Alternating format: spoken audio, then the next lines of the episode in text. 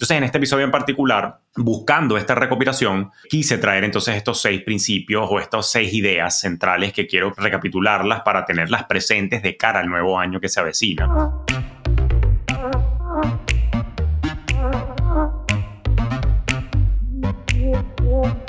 Acércate a las finanzas de manera simple y consciente para que tomes el control y disfrutes tu vida con intencionalidad.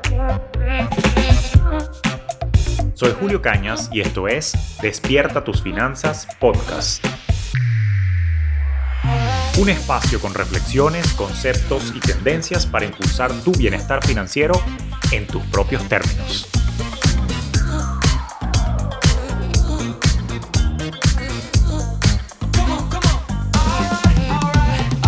¿Qué tal? ¿Cómo está la vaina? Te doy la bienvenida a este nuevo episodio de Despierta tus finanzas podcast. Siempre una hemorragia de placer aquí estar contigo y gracias por el espacio que me das en tu mente y que me das en tu vida. La verdad que estoy lleno, pero inmensamente de gratitud por este año que hemos estado juntos, inclusive en fechas recientes, por ahí hasta Spotify estaba publicando el resumen de lo que fue el año 2022 rap para la mayoría de los consumidores en esa plataforma.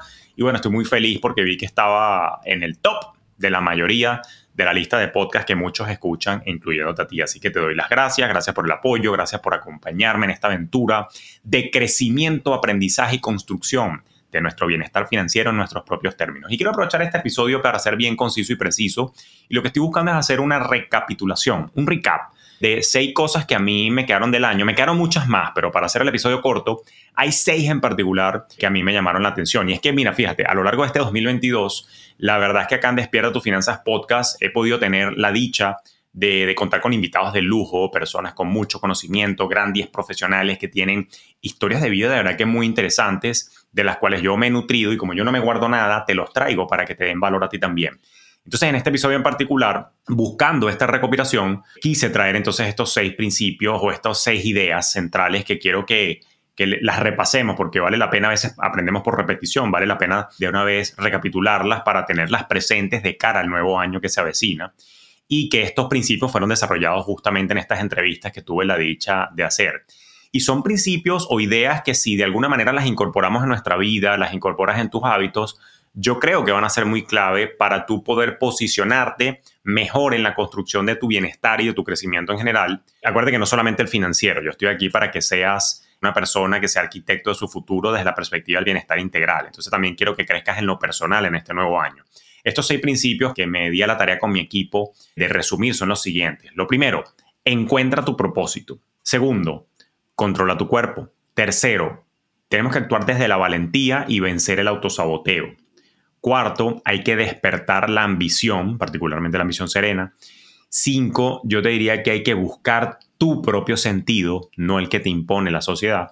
Y seis, evidentemente vuelvo a escuchar las señales de tu cuerpo. Fíjate que lo dije dos veces de, manera distinta, porque hubo seis conversaciones puntuales que son las que quiero recapitular, donde hablaron de esto. Indudablemente, trabajar cuerpo y mente van de la mano en tu camino hacia la construcción del bienestar integral. Si no hay salud física eh, ni salud mental, no estás en tu mejor capacidad para lograr la salud financiera y la, libertad financiera.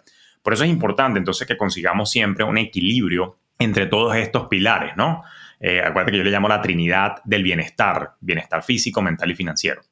Y eso es posible gracias a ese equilibrio que tú entonces puedas tener acciones que te ayuden a construir esa libertad, ese bienestar que tú estás buscando. Tu motivación, por supuesto, es muy fundamental. Y aquí es donde toma importancia ese primer consejo que te mencioné anteriormente, que es el de encuentra tu propósito.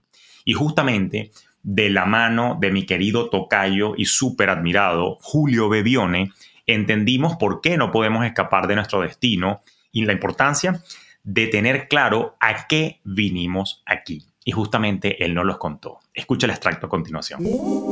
Este tema del propósito, este tema del ikigai, que por cierto yo, lo, yo utilizo mucho ese concepto, pero a veces me siento que hablo desde el privilegio de que yo tenía claro desde hace tiempo qué quería hacer. Pero a veces siento, me siento un poco culpable de, sin querer queriendo, tener la mala capacidad de quizás sembrar un poquito de ansiedad en la gente, que todo el mundo tiene que saber cuál es su propósito. ¿Y qué piensa Julio del tema del propósito? ¿Se consigue, se construye, te lo mandan los, los, dioses? Bueno, no, en principio eh, tiene que ver con el alma. El alma. Eh, y, desde una, y te lo voy a explicar desde mi punto de vista de una manera muy técnica. Sí. Eh, lo que a ti y a mí nos da vida y me permite estar generando a través de mi cerebro palabras, emitir sonidos, tener energía que permite esta comunicación. Lo que eso, eso ocurre gracias al alma. Si el cuerpo no tuviera un alma, no tendría vida. Si le retiro el alma al cuerpo, que es lo que se llama muerte, el cuerpo caería. Por lo tanto, la razón de tu vida no está relacionada con tu cuerpo, con tu mente, tus emociones, sino con eso que le da vida al alma. Entonces, y, lo voy a poner en términos un poquito más técnicos todavía. Eh, si tú tienes el sueño de un negocio, el sueño del negocio es lo que le da vida al negocio. Luego te buscas un gerente y un equipo, pero lo que hace que ese negocio tenga vida es ese sueño. Si no, hasta los mismos, digo, hasta las mismas franquicias hay un sueño que lo sostiene. Si no, si el sueño no está, no existe. Nuestro destino es nuestro sueño, el sueño del alma. El cuerpo, la mente, las emociones son los administradores. Entonces, ¿cuál es el error que hasta ahora como humanidad, en la mayor parte de la humanidad hemos cometido? Dejar que el administrador se haga cargo del sueño. En el momento de definir qué quiero hacer, qué quiero estudiar, dónde quiero estar, dónde quiero vivir, eh, sacamos cuentas y decimos, bueno, me conviene esto, me conviene aquello, me conviene aquí, no me conviene esto cuando en realidad tiene que ver con el propósito del alma. Y el propósito del alma, como decía al principio, no se gestiona a través de la mente, sino a través de lo que sentimos. Aquello que se siente, vamos a poner en términos más prácticos, liviano, más cómodo, es lo que tiene que ver con tu destino, porque no te pesa, porque es tuyo, porque tú lo, estás, lo has elegido como, como camino de vida. Entonces, eso es una cosa, todos tenemos un destino que cumplir. El destino tiene que ver con experiencias que vivir y nosotros podemos administrar de ese destino que queremos hacer. Por ejemplo, si tu destino era el, don de poder ver con claridad eh, números y, y fórmulas para ser explicadas a la gente, porque es lo que te apasiona, vamos a llamarle finanzas, puede que tú no hubieras elegido obedecerlo como tal. Y puede que tú te hayas quedado, no sé, este, ¿qué era, ¿tus padres qué hacían? Mi padre, por ejemplo, era perito agrónomo y mi mamá doctora, es médico. Imaginemos que, ajá, siendo más maternal, hubieras estudiado eh, medicina. Aún cuando tuvieras pacientes que te dicen, doctor Julio, usted siempre acierta, porque además debe haber sido súper estudioso porque se comió todos los libros, siempre estarías pensando en poner una clínica, no en atender a la gente. No puedes escaparte de tu destino. El destino, ¿cuál es el, la ansiedad que tenemos los seres humanos mal enfocada con el destino? Es que en vez de preguntarnos para qué vine, empezamos a preguntarnos, ¿y qué me gustaría hacer? Entonces, claro, empezamos a probar y a tirar tiros para todos lados. Y lo más grave de esto una sociedad consumista es que empezamos a mirar nuestro destino en función de lo que ya está hecho, en función de carreras, en función de caminos realizados. Y a veces lo que vinimos es a romper el patrón. Eh, yo, por ejemplo, reconozco que mi don desde siempre fue la comunicación. Pero nunca quise, en principio, eh, eh, yo estudié comunicación social porque tenía que hacerlo, pero rápidamente olvidé lo, único que me recordaba en algún momento porque noté que no iba a ser útil. Pero nunca me he quedado en ninguno de los roles. Yo escribo, pero no soy escritor. Doy conferencias, no soy conferencista. Trabajo en la radio, pero no soy periodista. Pero a su vez puedo hacer todo eso, porque lo que define el alma detrás de eso es el comunicador. Ahora, si yo fuera un poquito más maduro, como mucha gente me dice, Julio, ya tienes 50 años, tienes que madurar y definirte. ¿Qué es lo que quieres hacer? No, yo voy a hacer muchas cosas porque voy a ir a hacer lo que sea y no sé qué haré dentro de 10 años. Pero claro, a veces buscando nuestro propósito decimos, ah, bueno, yo nací para escribir, yo nací para... Y no necesariamente, porque son cosas del mundo, que eventualmente son profesiones. Lo que vinimos aquí es a ofrecer nuestros dones. Y tenemos la posibilidad en nuestro camino de vida de ir eligiendo cómo ofrecerlo. Y ojalá lo ofreciéramos de muchas maneras. Y lo ideal y más sano, creo yo, es que por cada década generáramos un cambio porque uno va encontrando otras maneras y también uno tendría que adaptar el servicio que da a partir de lo que, de lo que va sintiendo, ¿no? Y yendo ahora a una pregunta que se debe estar haciendo, y es cómo descubro mi don. Exacto, eso digo, me leíste la mente. en principio, no lo busques por fuera en términos de profesiones. Generalmente empezamos a buscar qué es lo que me gustaría hacer de lo que ya existe. Hay una manera que yo he descubierto que es la más efectiva de reconocer los dones, que de hecho es más fácil de no engañarse, y es revisar con qué juguete jugabas y qué es lo que nunca, nunca dejaste de hacer aún cuando estuvieras en un mal día. Por ejemplo, si yo nunca, algo nunca dejé de hacer cuando era muy pequeño, era escuchar y hablar y, compartir. Y como la gente de mi edad, gente de mi edad, 5 o 6 años, no le gustaba compartir para hablar, querían jugar al fútbol, yo mi ambiente era puras señoras mayores, porque eran las que querían hablar, ser escuchadas. Ya estaba asomando el... Y yo lo pasaba genial. Entonces, uno puede ir a esos primeros años donde todavía la personalidad no estaba buscando ser suficiente, ser productiva, donde uno se entregaba fácilmente a las experiencias de niño. Y, allí ya hay datos. Y ahí vas buscando. Y a veces te das cuenta que lo has estado haciendo, solo que como no has cobrado por ello, no has hecho una carrera de ello, te sientes que no, no has cumplido tu propósito. Pero el alma no vino aquí a generar dinero con lo que lo puede hacer, pero el alma se siente plena igualmente si no lo hace. Digo, si tú estás trabajando en un banco porque tienes 30 años de carrera y no quieres irte y porque ya está, porque puedes de todas maneras encontrar un momento del día o un momento de la semana donde puedas empezar a nutrirte a partir de hacer eso que sientes, eso que ha sido tu sueño de niño.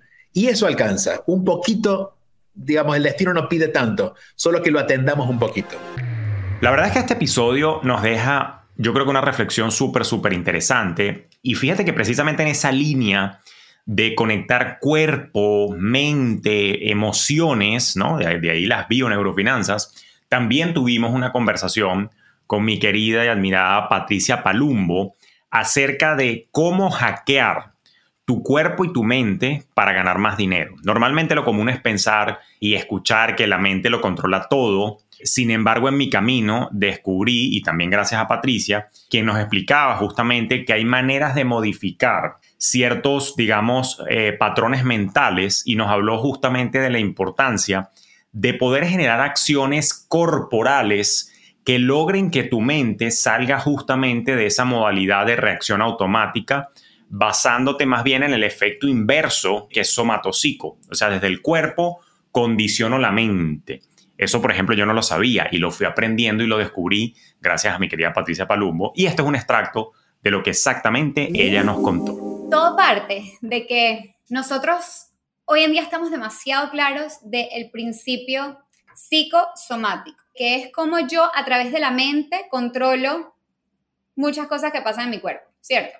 O sea, entonces ya creo que todos, y, más los que escuchan, eh, eh, los que están escuchando esto, que probablemente eh, les, les gustan estos temas de mindfulness, definitivamente, Em, sabemos el poder que tiene la mente sobre nuestro, sobre nuestro cuerpo, ¿verdad? Y siempre escuchamos como que mind over body y que tú, la mente es la que puede todo, ¿sabes? Y, en los maratones, el último, eh, el que llega es porque trabajó mentalmente, ¿sabes? Ese, ese hizo, pudo controlar su mente, o sea, ok.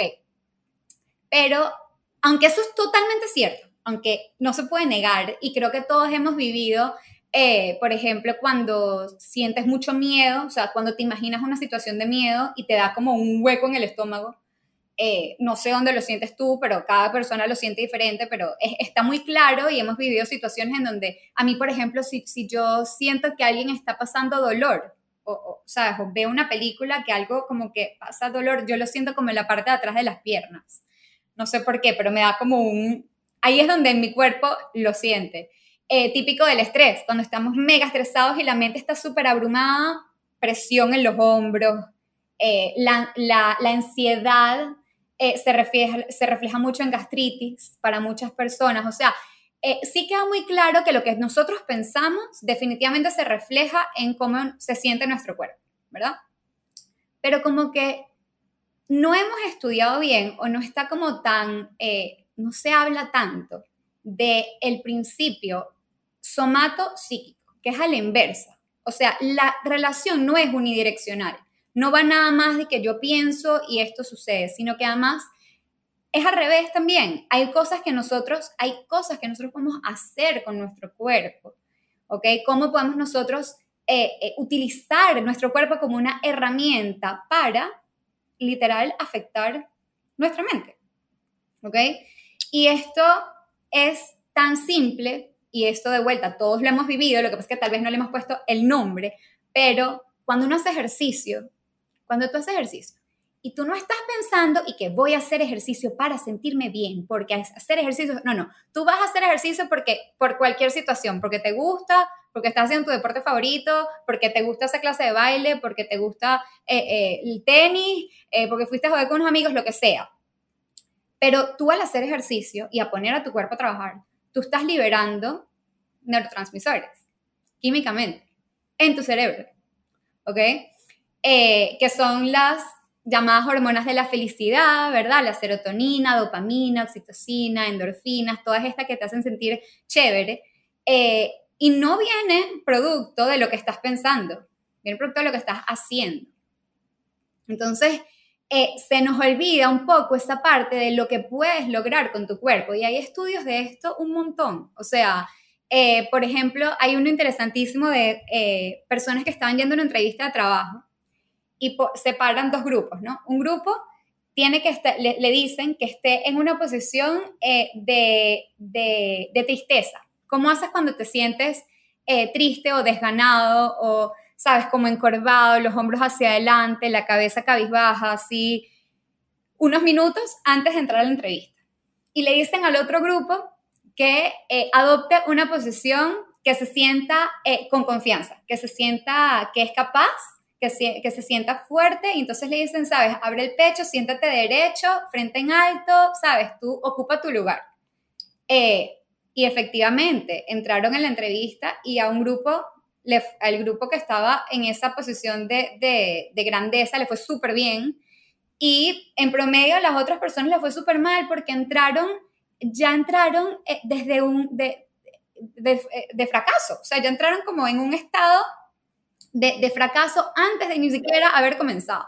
Entonces, eh, y esto es muy, muy em, propio del ser humano, o sea, a nosotros no nos enseñan. Tú, en cualquier situación de tu vida, tú, cuando tú te pones triste, tú de una adoptas esa posición, o sea, la posición típica fetal de los niños así chiquiticos que están, o sea, uno, eh, incluso en la vejez, en los, ¿sabes? Viejitos así muy, muy, muy mal, o sea, esa es la posición, o sea, e, es algo natural del, ser humano, del cuerpo, de, así estamos, así es nuestra, así funcionamos. Entonces, no es algo aprendido.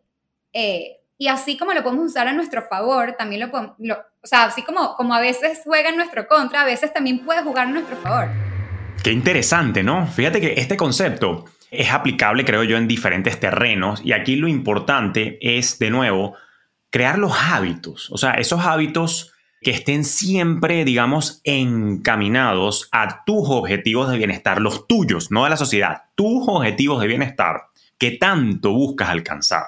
Qué interesante porque esto yo, yo siento que se complementa con otro concepto que desarrollamos en una entrevista súper, súper interesante con la coach Daniela López, cuando hablamos sobre el dinero y el amor tiene que ser sufrido. Ese episodio a mí me gustó muchísimo porque a mí y, a ti y a todos los que nos escucharon nos dejó claro que para poder llegar a donde queremos, fíjate que no basta con ser positivos y decretar, ¿ok? Se requiere de algo más, chévere, es un requisito, hay que ser positivos, decretar, pensar, ser optimistas, pero eso no es suficiente, se necesita algo más. Y siempre te lo he dicho, hay que actuar, hay que mover el culo, tienes que actuar pero sobre todo para poder pasar del pensamiento y manifestación mental a la acción, hay que vencer el miedo natural que todos tenemos de exigirnos más. Como dijo Daniela, creo que fue, ella dijo algo así como que tenemos que creérnosla, tenemos que creer que somos capaces y que sí podemos. Así nos lo dijo. La valía, la autoestima, el creértela, no es un tema mental, es un tema tangible, ¿ok? ¿Cómo que no? Me acabas de mover la alfombra. Correcto, esto no es un tema. No es que yo digo, yo sí No. puedo ser productivo, yo sí No. puedo ser abundante, yo sí le puedo echar bola y por repetición no se me graba, ¿no es así? Cuño, me estás moviendo la alfombra. Ajá, No. cuéntame más, cuéntame más. No pasa. ¿Por qué? Porque el plano mental es solamente el inicio, pero luego tienes que tener la valentía, y yo creo que el dinero premia la valentía, de ejecutarte, de materializar. ¿Qué es materializar? Es que con todo y miedo, y voy a hacer, voy a repetir esto, con todo y caga, con todo y miedo, ¿ok? Es importantísimo, porque si no hay miedo, no hay valentía. Y el dinero premia la valentía. Entonces tiene que haber miedo, tiene que haber duda. Yo luego, en este mundo, decidimos jugarnos con algo llamado dinero como nivel de transacción de valía. Si tú valoras algo, tú pagas por eso. Si tú necesitas algo, tú pagas por eso. Y dependiendo de lo, lo necesario y lo valioso que sea para ti, tú pagas más o menos. Entonces, la valía, la autoestima, debe ser un trabajo de convertir eso que tú vales en un servicio o un producto. Y luego lanzarte y decir, esto soy yo y esto me representa, quien da algo. Y yo, Julio, estoy convencida, y más hoy en día donde tenemos la dicha de hacer dinero solo con hablar, con montar un ejercicio haciendo yoga, con canta, con echa chistes. O sea, todos tenemos un caso de éxito tangible de alguien que está haciendo lo que le da la gana y hace plata con eso. Por lo tanto, señores, esto es un tema de identificar y salir al mundo siendo con una pequeña lista de precios. Más nada. Wow. Epa, aquí aparezco yo y te hablo de mi experiencia. Esto cuesta la hora. Mira, yo tejí este mantelito y te lo puedo vender a 5 dólares. Es ese primer paso. Y Venus es el planeta de materializar y es el de las relaciones. Entonces, es imposible, diría yo, vamos a poner drásticas aquí, radical, es imposible que uno conozca cuánto vale y uno crea mucho en, en- en- sí mismo si no tienes el feedback del otro. Tiene que haber un otro que compre, que invierta en ti, que para que uno literal se vendió, sí. Y gracias al resultado te da más confianza de quiero dar más de esto o ahora quiero hacer esto. Y para eso necesitamos a un otro. De verdad que es un- fue una reflexión súper valiosa. Ahora, yo creo que a veces, a ver, nosotros mismos somos nuestro peor enemigo. Claro, acuérdate que yo estoy conmigo mismo las 24 horas del día y gran parte, un porcentaje importante de nuestros pensamientos son pensamientos negativos. Entonces yo mismo me hago daño con pensamientos rumiantes, imaginándome escenarios y vainas locas que no van a pasar y entonces me empiezo a estresar por cosas que en verdad nunca ocurrieron. Y si te pones a ver, eso hace que en este proceso, en esta vaina, está pensando negativamente, me convierte en mi peor enemigo y me freno con una serie de barreras a veces autoimpuestas que en verdad nadie me las puso, soy yo mismo hablándome feo. Entonces, eso es interesante porque esas barreras autoimpuestas de alguna manera nos impiden crecer y por supuesto nos impiden alcanzar esa mejor versión de nosotros, esa versión mejorada, repotenciada, evolucionada y naturalmente nos autosaboteamos. Y eso hay que, el autosaboteo hay que, hay que regularlo, mitigarlo, hasta eliminarlo, creo que me atrevo a decir. Y eso se puede cambiar. Esa fue una buena noticia que descubrí este año. Ahora, necesitamos ser de alguna manera ambiciosos, ¿ok? De una manera sana, para poder salir a buscar el logro de esas metas que nosotros queremos alcanzar. No hay que conformarse. Yo creo que sí hay que pensar en grande, ¿ok? Tampoco cayendo en zona de delirio, como lo hablamos en unos episodios atrás, cuando estábamos hablando de las resoluciones de Año Nuevo, pero sí que sea un poco incómodo porque crecer duele y, pensar en grande nos ayuda entonces poco a poco a quitar esas connotaciones negativas que nosotros pudiéramos a veces también tener con respecto a la ambición. La ambición no es mala, o sea, no necesariamente tiene una connotación de avaricia. Está bien aspirar a más, o sea, no tiene nada de malo, es una condición humana. Y de esa manera nosotros podemos apostar de una manera sana para poder de verdad conseguir esas cosas que queremos lograr. Entonces, nuevamente, si toca salir de nuestra zona de confort para poder de alguna manera movilizarnos, crecer, generar los cambios que nos permitan obtener nuestra vida ideal. Y este punto justamente lo hablamos mucho a profundidad, el tema del autosaboteo, con Gloria Alzate, ¿ok? En su paso por acá, por Despierta tus Finanzas Podcast, en un episodio que estuvo, mira, bellísimo y magistral, dedicado al autosaboteo. Y esta fue una de las cosas que nos enseñó Gloria. Una de las cosas más importantes que en principio necesitamos, y hablemos como si fuera un saboteador de una vez, es el significado que le damos a las palabras y la fuerza o autoridad que le damos. Entonces, en nuestra cultura latina, la ambición no tiene muy buena prensa. Es una palabra que no está eh, muy bien catalogada y para las mujeres les suena muy mal. A los hombres tal vez no les suena tan mal ser ambicioso, pero a las mujeres nos suena muy mal. Y en mi comunidad, y ojalá aquí todos se antojen de entender que la ambición es esa gasolina, es el motor de eh, lo que tú quieres em, llegar, es ese, eso que te estira, eso que te mueve, eso que tú te empuja hacia el frente, es, y de hecho es una energía, es una energía que tienes que eh, te va a llevar a donde tú quieres. Entonces, la idea es, cuando te digo resignificar, es tomar la luz de todas las palabras, dudar de lo que te dicen los demás y tomar lo mejor. Y, a mí me encanta resignificar y la ambición es una palabra muy, muy poderosa. Eh, ya teniendo meta ambiciosa, una meta um, es la que te, eh, es esa eh, fuerza también que te estira al lugar que eh, desarrolla todo tu potencial, desarrolla esa mm, capacidad que tienes, que sin duda tiene todo que ver con el desarrollo de tu felicidad, porque si nos damos cuenta, hay muchas personas que dicen, em, la ambición termina siendo como codicia, y no, no es tal hay diferencias que se pueden marcar, pero la ambición lo que va a lograr es que tú desarrolles todo el potencial que tienes y por eso es que los seres humanos somos seres expansivos. Vinimos a aprender, a desarrollarnos y a desarrollar ese potencial y por eso siempre vamos a querer más. Y no significa solamente cosas materiales la ambición, sino todo lo que se desarrolla con relación a eso que yo quiero llegar y a la capacidad que tengo y, a la versión que voy logrando de mí y a esa estructura que voy creando dada la meta ambiciosa que me pueda poner. Y ese justamente es el cuarto punto, o sea, despertar tu ambición. Lo importante es atreverse, es vencer el miedo, siempre lo he dicho, el miedo a equivocarse. El miedo a equivocarse es costosísimo, ¿ok?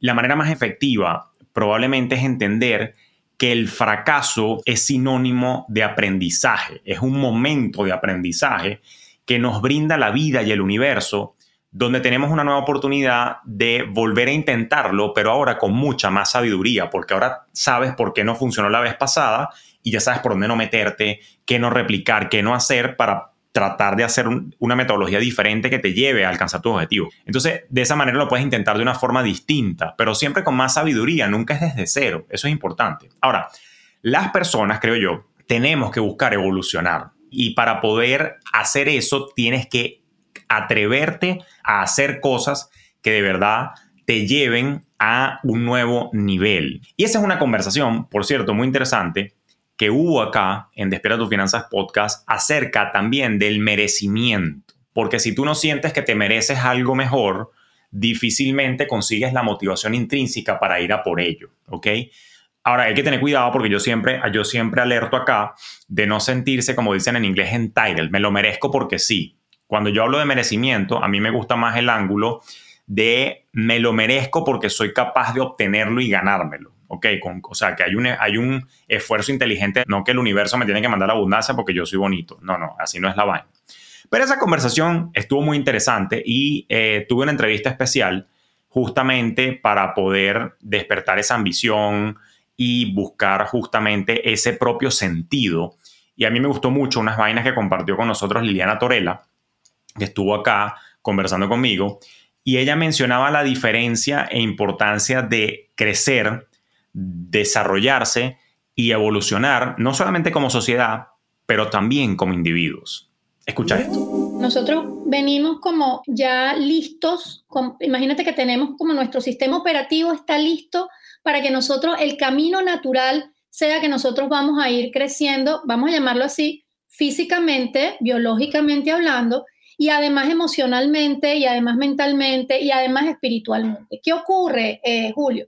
Que una vez que llegamos, digamos, a este plano existencial, a esto que llamamos vida, bueno, vamos creciendo, pero en el camino que vamos creciendo, esos procesos de crecimiento de esas distintas áreas de nuestro ser no se alinean por lo general de la mejor manera. Y entonces a veces tienes personas que tuvieron que crecer muchísimo desde la perspectiva mental, ¿sí? Y tú veías que éramos los que teníamos, no sé, 12 años, 13 años, pero ya pensábamos como chamos de 15, eh, de 16 y éramos los, los hiperresponsables, los, que, los buenos. Bueno, crecimos antes desde una perspectiva, aunque nuestra edad decía una cosa, nuestra emocionalidad estaba preparada para otras cosas, nosotros tuvimos que afrontar desafíos de una distinta manera.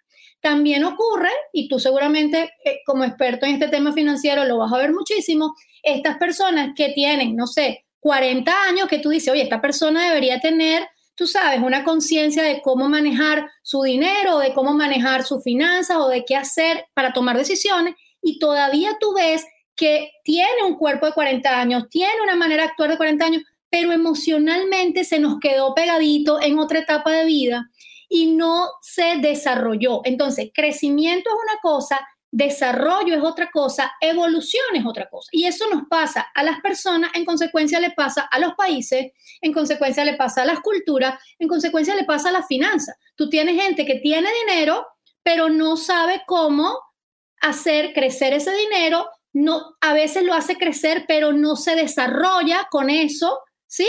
Y a veces no evoluciona, sino que más bien, en muchos casos, el dinero se convierte en un factor en contra de sí mismo ¿sí? Y hay gente que todavía está diciendo, por ejemplo, oye, es que por dinero perdí relaciones, es que por dinero, es como si el dinero fuese el causante de su no crecimiento. Ahí nosotros tenemos que, ah, como decías tú ahorita, hacer doble clic, porque si no vamos a establecer relaciones, ¿sí? Que no son satisfactorias con respecto a el dinero, a las otras personas y con respecto a mí mismo. Porque si yo no me veo y no me percibo como alguien que es capaz de crecer, sino que yo llegan las situaciones y yo me quedo chiquitico ahí, ¿sí? Yo no sé qué hacer, yo no sé para dónde voy, yo no sé, yo tengo los miedos ahí. Epa, el mundo va andando y tú vas detrás de eso tratando de ver cómo le llega. Se llama ansiedad. ¿Y de qué estamos sufriendo los seres humanos en esta época? Bueno, de hiperansiedad, ¿sí? ¿Por qué? Porque no estamos creciendo a la par de las situaciones, sino que estamos esperando que algo pase para yo poderme mover, para yo poder crecer, para yo poder ver hacia dónde voy, cuando en mi modo de verlo es, epa, tú tienes que agarrar este sartén por el mango, ¿sí? Y tú, tienes, y tú tienes que darte cuenta en qué momento estás y tienes que liderar tu vida para poder seguir avanzando, porque nadie más lo va a hacer por ti. Por lo menos ya cuando pasamos vamos a decirlo así, la etapa de los 18 como mínimo, oye, ok, los de antes está bien, vamos a seguir ayudando y tal, pero que a esta altura todavía tú no te quieras poner la camisa y el pantalón o, el vestidito para decir, coño, ya va, ¿quién soy yo y para dónde voy? ¿Qué es lo que quiero? Nos ponen un tremendo riesgo de crecimiento, porque la vida va a seguir su proceso evolutivo, pero tú, entre comillas, te vas a quedar ahí. Y ahí Darwin no se equivocó la ley del más fuerte y este tema de la supervivencia, tenemos que tenerlo porque si no nos vamos a quedar y empezamos a sentir lamentablemente lo que sintió tu amigo. Es que ya yo no le veo sentido a mi vida aquí, por más que lo tengo todo, por más que lo he logrado todo. Entonces, ir por el sentido nuestro, yo creo que es una tarea indispensable de eh, nosotros como seres humanos. Qué interesante esta vaina, ¿no? Ahora fíjate, como mencionó Liliana, la ansiedad es un tema súper delicado que yo creo que no hay que perderlo de vista. Y por eso es que es importante la terapia y todo esto, buscar ayuda a tiempo. Siempre va a estar presente, no es tan sencillo tampoco así como que evitarla, apagarla, siempre está como por allí. Y, y más particularmente como va el mundo hoy en día, digamos, de acelerado, pero al final del día yo creo que es nuestra responsabilidad reducirla, controlarla, eh, domarla, vamos a decirlo así, ¿no? Ahora, esa búsqueda de crecimiento, digamos, financiero y personal puede generar ese tipo de situaciones y es fundamental que no se nos salga de las manos. Siempre estamos como presionados por el entorno, por la sociedad, por los amigos, por el deber ser, por lo que impone que, bueno, a esta edad ya deberías haber logrado tal vaina, coño, todas esas vainas de verdad que estresan y generan muchísima ansiedad, particularmente cuando tiene que ver con temas de dinero. Pero ahora, tu crecimiento económico no tendrá ningún sentido si tú al final del día estás pagando un alto precio con tu salud física y mental. Es decir, hice mucho real, pero terminé loco.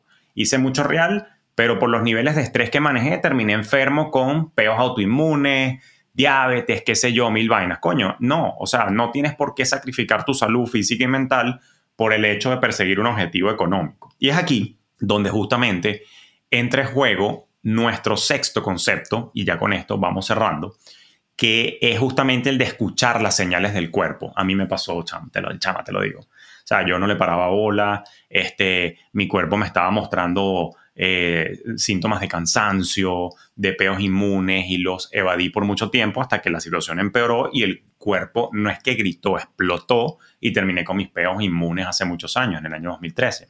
Entonces, hay que escuchar el cuerpo, hay que ver qué es lo que te dice y hay que hacerle caso y buscar sanar cual sea la señal que te está enviando. Entonces, justamente eso lo conversamos también mucho con mi queridísima Samar Jorde, quien tuvo eh, el, eh, quien se dio a, la tarea de explicarnos justamente y acompañarme en un episodio donde estábamos hablando de, de, la importancia de justamente este tema de la salud física y nos dio unas claves, por cierto, muy importantes del por qué eh, así como cuidamos nosotros las finanzas, de alguna manera, evidentemente, tenemos que entonces estar muy pendiente de nuestro cuerpo. Esto fue lo que nos dijo. Primero tienes que buscar tu bienestar mental, tu salud emocional, tu salud mental, tu salud física. O sea, hacerlo por ese nivel de conciencia de que quiero vivir lo que me dé la gana vivir, cumpliendo mis sueños, trabajando, siendo productiva, conociendo a mis hijos, a, a mis nietos, a mis bisnietos ¿verdad? Y, tener como una vida con propósito y que el cuerpo deje de ser una prisión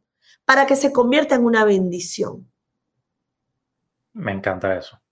Que tu cuerpo deje de ser una prisión para que se convierta en tu bendición. Porque en esos momentos en los que tú has tenido crisis, Julio, seguramente has tenido mucho estrés y no lo has manejado. O seguramente has abusado de alguna comida o hiciste algo, algo, algo, algo indebido hiciste porque te desconectaste, te olvidaste que eso puede volver. Entonces, es duro, es duro sentirte limitado de alguna manera, pero tienes que aprender a vivir con eso. Te estás haciendo un favor. Quizá la enfermedad viene a enseñarte muchas cosas. Y una de las cosas que viene a enseñarte es que, bueno, mira, yo digo que a veces hasta el sobrepeso nos da lecciones porque hay gente que es delgada, porque tú eres delgado, Julio, y tú de repente tu primera manifestación podría ser una enfermedad fatal. Sin embargo, hay otras cosas que te están pasando antes que te están avisando, hey, hey, cambia el estilo de vida, baja el estrés, cuida lo que comes. Y si tú lo haces, tú puedes vivir muchísimos años sin crisis, Julio, de verdad, si le, si le pones empeño a cuidarte. No es fácil. Porque te lo digo yo que cuidar el estrés no es fácil. Pero yo, que viajo a las zonas azules, que conozco centenarios de 104, de 106 años, muchos han tenido tus condiciones, todos, muchos. Y también han tenido hasta cáncer cuando eran más jóvenes y viven 104 años. Entonces, a ver, esto no es una sentencia. Esto es simplemente una condición que la vida, Dios, Alá, quien quiera que tú seas, te la mandó, te la envió, la genética, la lotería, lo que sea, te la envió para que tú aprendas ciertas cosas en tu vida y que aprendas a lidiar con ella. Hay gente que es delgada, tú eres delgado, que come basura todo el tiempo, que fuma, que bebe, porque se siente bendecida y afortunada o bendecida y afortunado por un cuerpo que no engorda o que no se enferma pero a veces la primera manifestación puede ser un cáncer con metástasis y que no les da tiempo a hacer nada. De hecho, mi mejor amiga, que en paz descanse, murió en enero del 2022, eh, mi mejor amiga desde pequeña, por un cáncer que se la llevó. Y era una persona muy delgada, una persona que quizás no cuidaba su alimentación, hacía moderadamente ejercicio, no era fumadora, pero nunca tuvo un signo de alarma hasta que llegó la enfermedad y se la llevó. Entonces, es importante siempre estar conscientes y lo único que quiero que se lleve tu audiencia hoy o el primer mensaje que quiero llevar es que no es inteligente esperar enfermarte para hacer algo.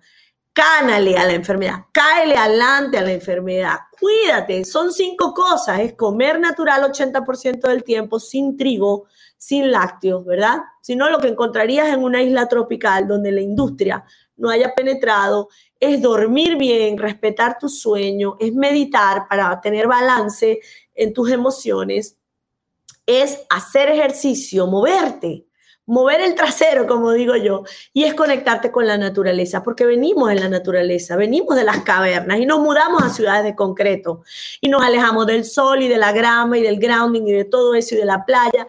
Y entonces tenemos que reconectarnos con la naturaleza, porque la naturaleza nos recarga de energía positiva y nos ayuda a desinflamar. Tanto tu enfermedad como cualquier enfermedad, como el sobrepeso, como cualquier cosa, tiene una base que se llama inflamación crónica. Ok.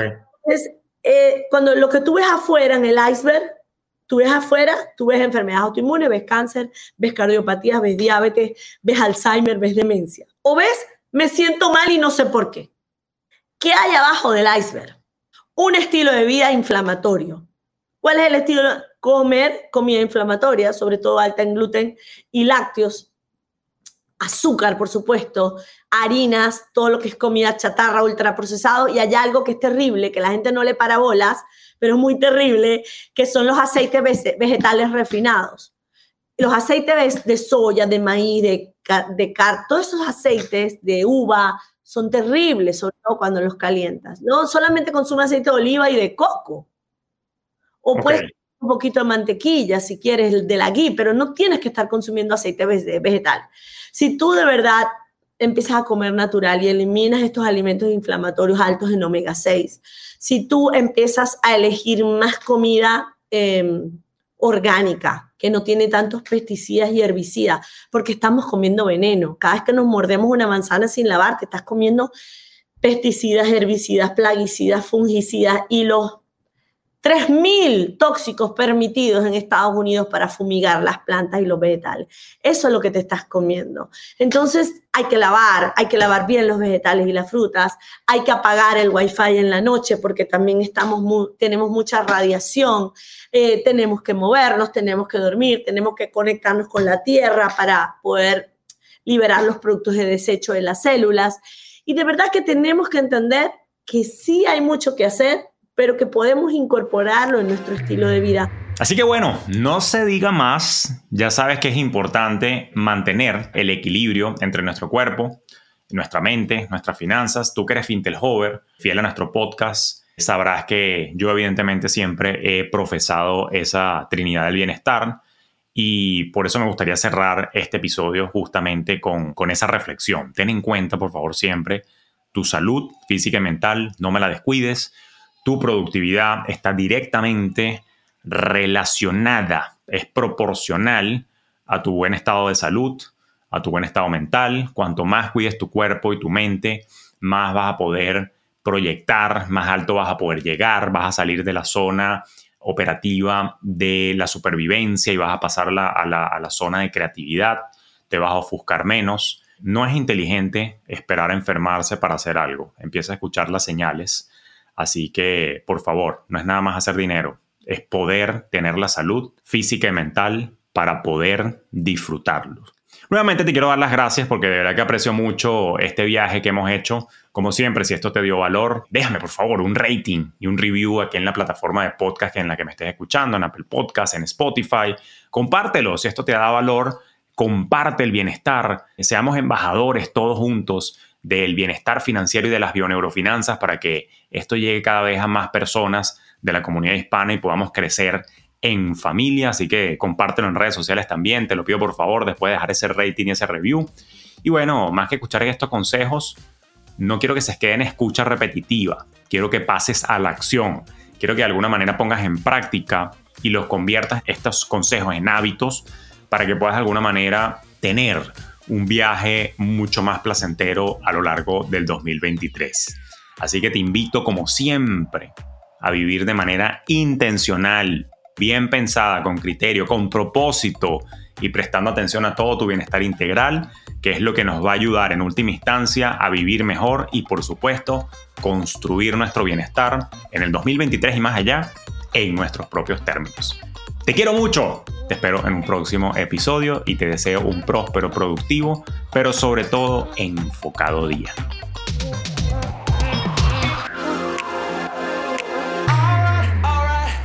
Esto fue Despierta tus finanzas podcast con Julio Cañas, un espacio presentado por Fintelhop para impulsar tu bienestar financiero en tus propios términos.